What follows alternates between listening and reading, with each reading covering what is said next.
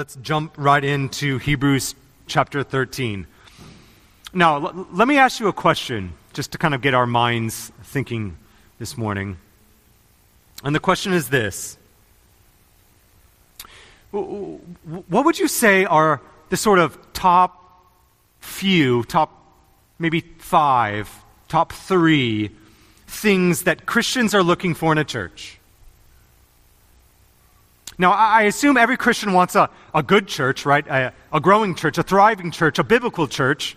That, that goes without saying. But, but what exactly are we looking for when we're looking for a church? What would it feel like?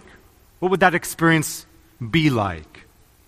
Right now, I think, I think probably the American church invented this, but we have a word called church shopping, right? We go and, and stop at various churches. We look at them. We try to think through is this the right church for me? And so we think about music, right? I, I come from the land of hipsters in Portland. And if you're looking and, and shopping for churches, you might ask the worship team, do, do you have a banjo player? That's what I'm looking for.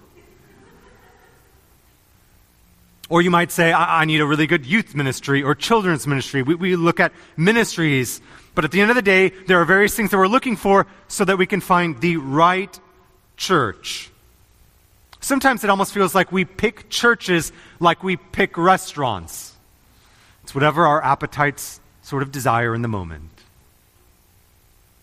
Well, when we come to Hebrews 13, as Phil read it earlier, in many ways it kind of puts all of those sorts of shenanigans to rest.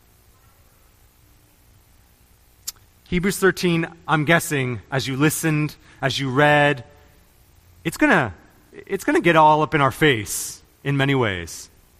This is a hard text. It's a glorious text. It is a convicting text. And it almost feels like a weird way to end a book, right? You've seen those preachers, right? Those, those preachers that, that are all of a sudden they're preaching for a while, they look up at the clock, and they realize they've been preaching for an hour and they're on point two of a four point sermon. You've been there? I pray it hasn't been under my preaching. But you've been there and you're like, land the plane. And so what, what they do when that preacher's up here realizing like, I gotta land the plane, they just start sort of verbally vomiting, right? As much as they can, trying to get through their notes as quickly as they can. And it almost feels like this in Hebrews 13, right? There's just you know, it's, it's the, the, the, the author, the preacher, trying to land the plane in a sort of emergency way, just kind of vomiting as much information as possible. It feels like that, but I don't think that's what's going on here. Hebrews 13 really does answer an important question for us. And it's a question that actually Hebrews chapter 12, verse 28, sort of asks implicitly. Look at Hebrews chapter 12, verse 28, before we jump into Hebrews 13. Hebrews 12, 28, we read, Therefore, let us be grateful for receiving a kingdom that cannot be shaken, and thus let us offer to God acceptable worship with reverence and awe, for our God is a consuming fire. We're, we're called to worship God, but then the implicit question in verse 28 is, well, how? Well, what does this sort of worship look like? And the answer to that implicit question is chapter 13. This is what worship looks like. All of chapter 3. It's the whole kind of it's the whole baggage. So this is the big idea this morning and it should be behind me. Christian worship is first characterized by love. Second, it is centered around an unashamed gospel. And third, it's empowered by God. Three points. Worked out that way this week. Don't you love it? All right, let's get to business. Go, go to verse 1. Let's, let's look at what this Christian worship looks like, what it's characterized by, which is unselfish, other oriented love. Verse 1. Let brotherly love continue. Now, in, in many ways, what, what the author's going to do is give example after example after example after example after example of what this love is characterized by, what, what it looks like, what it feels like, how you would know if you're experiencing it. And so, right here, you have almost the catch all that Christian worship is it's all about brotherly love. Now, there's, there's lots of type of relationships when you think about it. Uh, two that come to mind for me are friendships and, and sort of romantic relationships. But if you think of friendship and if you think of romantic relationship, both have sort of at their core the idea of choice. Right? You choose your friends. You choose to go on a date with someone or you choose to reject them. Like my college experience. Right? Friendship and romantic love have this idea of choice. Not so with family, huh? Like, I, I didn't choose to share a womb with my twin brother. I didn't choose my sister. That those choices were just given to me in God's providence. And it's interesting, right out of the gate, when talking about love, the, the, the, the, type of love that the author describes is family love. It's love between brothers and sisters. When I was in college, I attended a church um, for, for, for a while in which I, being white, was pretty much the only white person in the entire church. And I remember being struck that the first day I walked in, and I loved this, they called me brother. Now, little did they know, even right then, that I can't clap on beat. And they still called me brother. I, I didn't dress like many of them. We didn't have many of the same preferences. And yet, I was their brother. Why? Because we had a common parentage. We had Christ in common, and that was sufficient. I love that. That's what true Christian worship looked like. It's, it's a community that comes together that might not look the same, that might not have all the same preferences, and yet we call each other brothers and sisters because we have Christ in common, and that is enough. True worship has a sort of family feel to it. But then, second, look at verse 2. Don't neglect hospitality. Now, the, the idea of hospitality is, is sort of kindness or love given to a stranger. That's what the text says. And you can think of a stranger as someone who's an outsider. Now, I grew up, and maybe you, you heard this phrase danger, stranger. Right? Every stranger was thought to be a danger. Well, that, that's far too simplistic, isn't it? And here we see that, that not only should we be interacting with each other like brothers and sisters, we should actually be showing love and kindness to strangers, people who are outside, people who might not be in the inner circle, people who, in some ways, have no claim on your love. We're called to love them. Now, now we need to use prudence. We need to have wisdom. We need to be careful as we do this but we must do it. We must. This is part and parcel of what it looks like to be a Christian. We love the outsider. We pursue those who are strangers and show kindness to them. Which, let me just add, will look very, very different depending upon your life circumstance. Right? The, the, this single person, the married with young children, the empty nesters, hospitality looks very different. But at the end of the day, at its core, it's pursuing those who are strangers, those who are outside your group, and loving them. It, it might look like baking some cookies to the neighbor who just moved in. It might look like inviting people to Thanksgiving because they don't have family in town. It, might look like opening up a room to a college student. It might look like just inviting someone to church. It will look like many things. And yet, the attitude for Christian is not ultimately stranger danger. Ultimately, it's how do I make a stranger an insider, a family member? How do I love them, encourage them, and show kindness to them?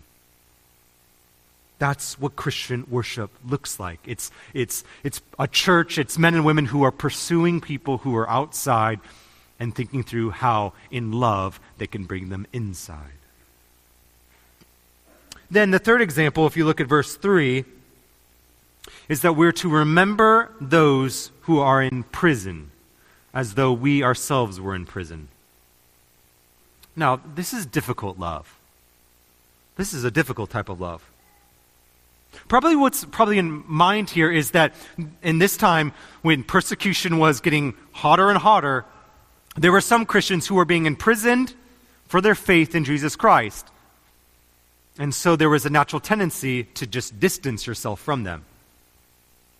Now, if you think that's cowardly, I think we do this all the time. I was thinking about in my own life. You, you've probably been in those situations in which you're with Christians and non Christians, and a topic gets brought up, and a Christian stands, kind of makes a, a stand for Jesus Christ, and it's going to be awkward. You're going to lose some social capital. You're going to be ostracized, and so you throw them under the bus. You, you distance yourselves from them. You, you don't want any part with them.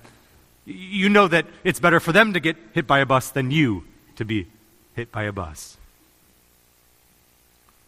It's risky to love in those sort of situations, isn't it? It's easy to love maybe a brother and sister, but when you love someone and it's going to cost you something, it's, it's going to cost you maybe friendships, it's going to cost you influence or status, that is far, far harder. I mean, I, I don't think middle schoolers are the only ones that struggle with peer pressure here. It's hard to love when love is costly. It's hard to stand by a man and a woman as they make a stand for Christ when standing shoulder to shoulder with them will cost us something. And that's what we have here. It's, it's Christian worship is men and women standing with the vulnerable, the weak, the imprisoned, and standing shoulder to shoulder as if we were weak and vulnerable and imprisoned, and letting the cards fall as they may. The fourth example is sort of an interesting one. Look at verse 4. It's the example of marriage, where we're told that marriage ought to be honored by all. Let the marriage bed be undefiled. What we learn is, is that love honors and love protects marriage. Now, there very much is a reason why biblical Christianity has fought against the redefining of marriage in our culture. I mean, I, I, don't have to tell you that in many ways marriage is being assaulted in our world. The, the whole idea of one man and one woman in covenant before God, that is an unpopular definition of marriage. And though we shouldn't acquiesce to the, to the culture, no, notice what the author says in verse 4, towards the end of it.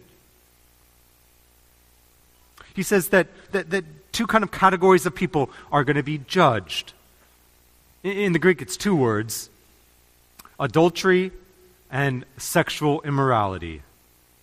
And when you think about it, those two words scan the spectrum of all sexual sin sin within marriage, adultery, and sin outside of marriage, sexual immorality. And so, what the author is saying is that if, if you're really concerned with marriage, if you really want to honor and protect marriage, then the most important thing you can do, it's not political, it's personal. It's to keep yourself from sexual sin. And, and notice that this is not just for married couples. This is for all people, single people and married people. If you want to protect marriage, if you want to honor, honor marriage, then in many ways, before we get our country in order, we got to get our homes in order. I mean, it's, it's easy to, to, to speak out against a defense of biblical marriage. What we need to do, though, regardless of how our government defines it, we need to speak out. But, but the political debate is not the, prior, the, the, the primary debate. We need to honor and practice and protect marriage personally. That comes first and foremost. And let me just say if you're struggling in this regard, if your marriage is struggling, if you're uh, struggling in particular as it relates to sexual sin, there are lots of people who actually have groups of accountability. There, there are lots of ways in which men and women would love to walk with you and encourage you as you seek to be chaste and pure in this season. Because we're living in a weird world. Technology is very much a good thing, but technology can be used because it's, it's a tempting thing.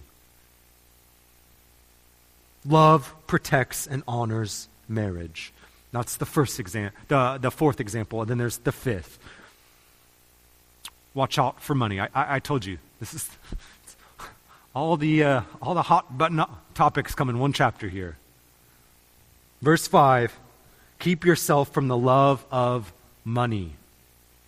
Instead, be content with what you have. After all, this great, awesome, wonderful promise baked in here God will never leave you or forsake you. Now, you might be wondering, what in the world does, this, does money have to do with love? What does money have to do with worship? Well, in, in, in many ways, money exposes the things that we love. Money is not necessarily evil. And yet, what the author is, is sort of underlining is that Christians think about money very, very differently, or they ought to think about money very, very differently. The thing the author underlines is contentment. We don't love money. Instead, we're content with the, the money that God has given us. Now, don't get me wrong, there's nothing wrong with ambition. Ambition can be a good thing. There is a sort of thing as healthy ambition. What, what contentment is, and this is, I'm quoting from one author, what, what contentment is, it's the absence of fear. And we see that in verse 6. Money promises security. Money promises status. It promises protection. It promises, uh, you know, you're going to be okay when that recession hits. Money promises happiness and influence, right? You can go on the list. Money promises many things. You could think of it this way the, the love of money promises securities when fear begins to arise in your heart. And so it's natural that we pursue it. Because without it, we're left vulnerable. And yet, true contentment comes in, verse 6, and says something so simple and yet so profound, which is no, God, money is not my God. God is my helper, verse 6. And as a result of that truth, I will not fear. Money ultimately can't protect us. God can.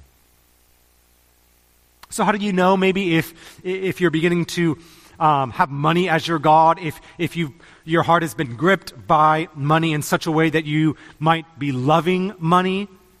Well, let me just ask a, a few rhetorical questions for you to consider this morning. If you never get that promotion at work, are you going to be okay? If you never get uh, that house you've always dreamed about, or that bigger house, or that greater house, are, are you going to be okay? If you never get to go on that dream vacation, Hawaii, Waikiki, are you going to be okay? If you can never fully financially send your kids to college and pay all, for all of it, are you, are you still okay? If what you currently have is all that you will ever have, are you still going to be okay? The Christians in the book of Hebrews, when they confessed Jesus, there was a strong probability that they were putting themselves in grave financial insecurity. Families would disown them, employees would fire them. No wonder this that this verse was drilled inside of them. God is my helper. I will not fear. What can man do to me? No, I'm guessing if you become a Christian or if you are a Christian, it doesn't mean that you're going to lose your job. We're, we're not there yet. And yet, we need to remember that it's so easy to begin to love money. Contentment is not a very uh, it's not a very alluring thing. We're not like, hmm, what am I looking for in a, in a mate? I want someone who's really content. Like, that's not what we're looking for. And yet, this is one of the great and chief Christian virtues contentment. And when you see it in someone, right? When you see that person who gets passed over and they still are joyful, we love it. It's contagious. Because there's something deep inside of us that says, whether it's a good time or a bad time, like Job said, you know, whether the Lord give or take away, blessed be the name of the Lord. Well, six, there's one more example we have here, and that's the example of leaders and how we ought to interact with leaders. That love and worship compels us to interact with our leaders in a certain way, a particular way. And we see it in verse 7 and then again in verse 17. The, first instance, look at verse 7. This is talking about how we interact with leaders in the past. The idea is past tense. We are to honor those leaders who past tense spoke the word of God to us. And then secondarily, to imitate their ways, imitate their lives. So just because maybe your youth leader has left, or because the old pastor has gone doesn't mean that you can't remember what they preached to you, the gospel that went forward to you, that you might honor them by accepting that and imitating their way of life. Gone heroes, even dead heroes, are still wonderfully helpful heroes. And we do well to honor them and to imitate them. But then, second, we ought to obey and to submit to our current leaders. Verse 17. Let me read it. It says, verse 17 Obey your leaders and submit to them, for they are keeping watch over your souls as those who will have to give an account. Let them do this with joy, not with groaning, for that would be of no advantage to you. Now, this whole idea of submission, obedience, but especially the word submission, it's a, it's a pretty dirty word. It's, a, it's an ugly word, maybe. But in some ways, look at how the author frames this whole conversation. Because you might be thinking, well, here's just a pastor who's telling other members of a church to submit to a pastor. That's a bit self serving. But actually, that's not how the argument is framed at the end of verse 17. Right? Obey, submit to your leaders, and then it says, let them do so with joy, not with groaning, for that would be of no advantage to you. Obeying and submitting to leaders is for the church's good, it's for the church's advantage. Now, I, I feel like I have to say this, and this is not going to shock anyone elders and leaders are not fallible. They make mistakes. Just ask my wife, ask my kids. They are infallible. I said it wrong again. Hopefully, that's not saying something about my mental stability right now. Elders are infallible, they make mistakes. I heard what I did. I heard what I said. All right. Elders make mistakes. I'm just gonna I'm gonna just toss the word. I am living proof. This is all purposeful. Living proof. Elders, leaders make mistakes. And as such, there are times when members should not submit to their leaders and elders and should rise up when the gospel is at stake, when error is being taught, when Jesus is not being preached, members should rise up and say, No, we want, preach, we want to hear Christ and Him crucified. And yet, when it's issues of liberty, when it's important issues, but maybe not clear issues, unity really is the priority. And if you think of it this way, God uses elders, God uses leaders to teach us how to trust Him. That, that as we trust elders, as we trust leaders, we are learning how to trust God. So pray for your elders. I know them. They need your prayers. They know their limitations. And they know and go to bed every day realizing that they are going to have to give an account to God for each and every one of you. So pray for them, encourage them, help them grow and mature. Fight for unity. After all, it's for your advantage, it's for your good.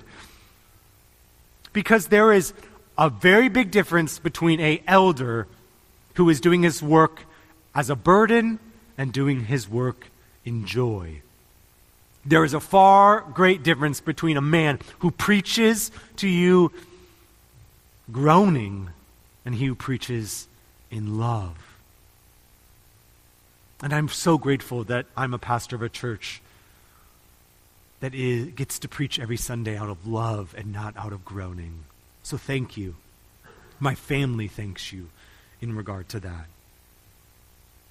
So, to kind of summarize all of that, what does Christian worship look like? What does it feel like? Well, it's characterized by love, other worldly love, uh, unselfish love. Don't you want, don't, don't you love this description?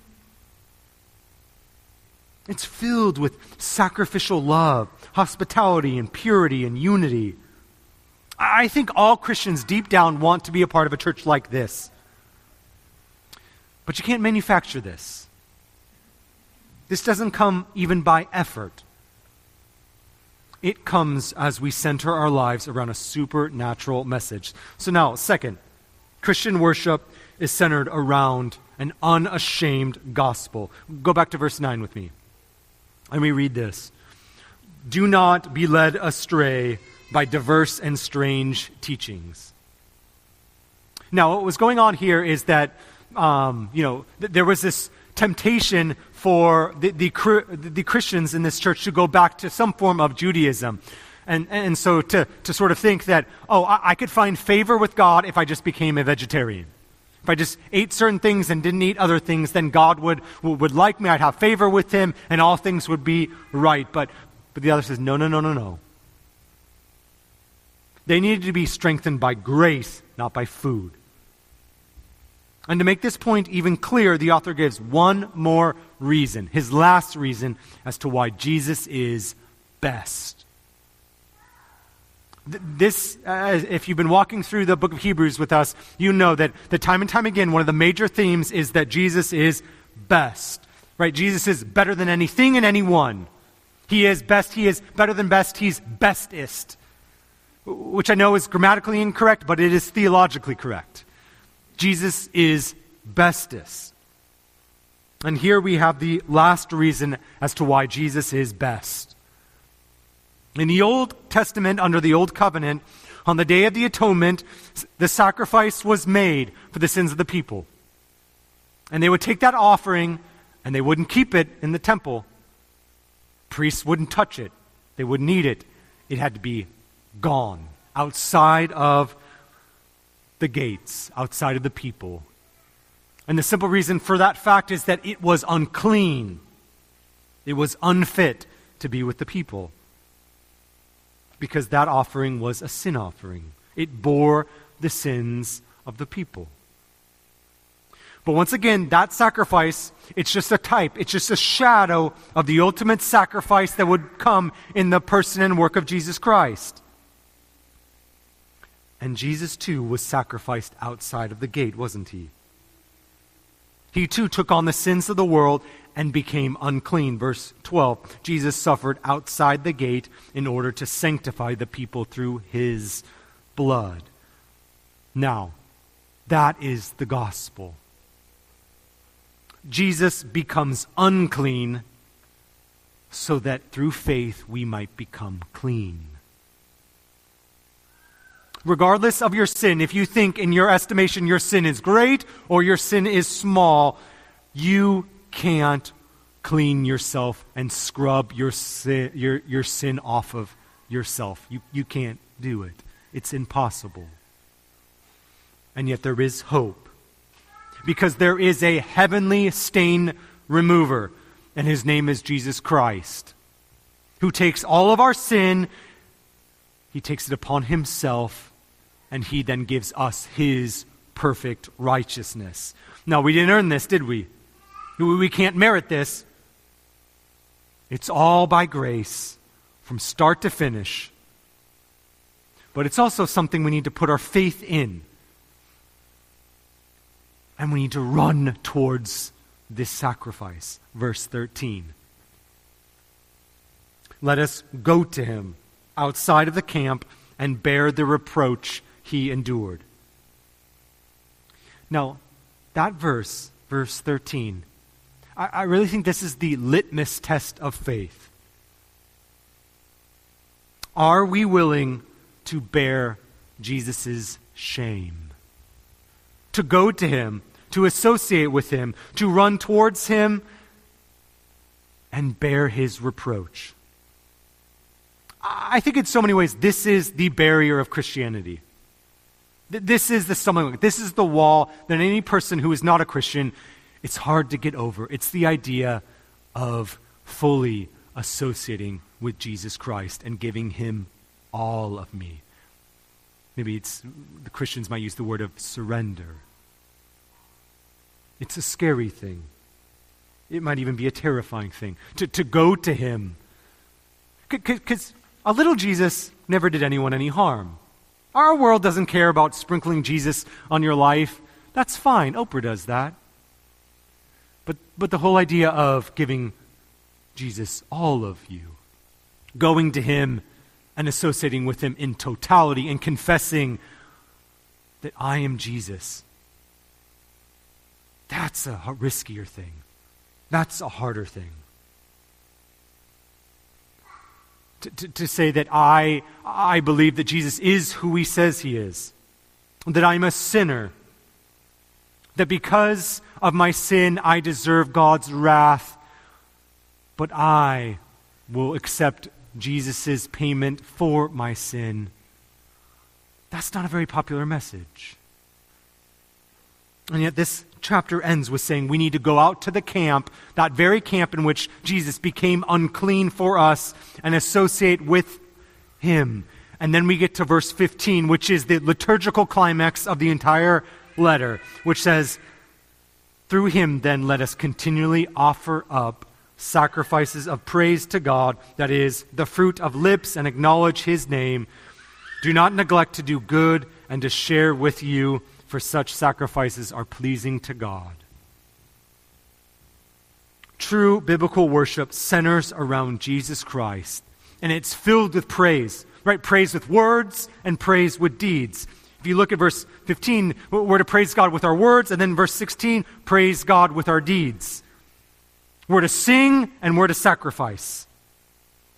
It involves all of us. Paul would put it this way in Romans chapter 12 I appeal to you, brothers, therefore, by the mercies of God, to present your bodies as living sacrifices, holy and acceptable to God, which is your spiritual worship. And I know this is a scary thing. I know that if when you say that you're a Christian, when you associate with his name, there is risk involved. And yet, whenever this happens, know this there is a wonderful promise. Verse 14. For here we have no, no lasting city, but we seek the city that is to come. C.S. Lewis in Mere Christianity said If you read history, you will find that Christians who did the most for the present world were just those who thought most of the next world. He then went on to say that if you aim at heaven, you get earth thrown in, aim at earth, and you get neither.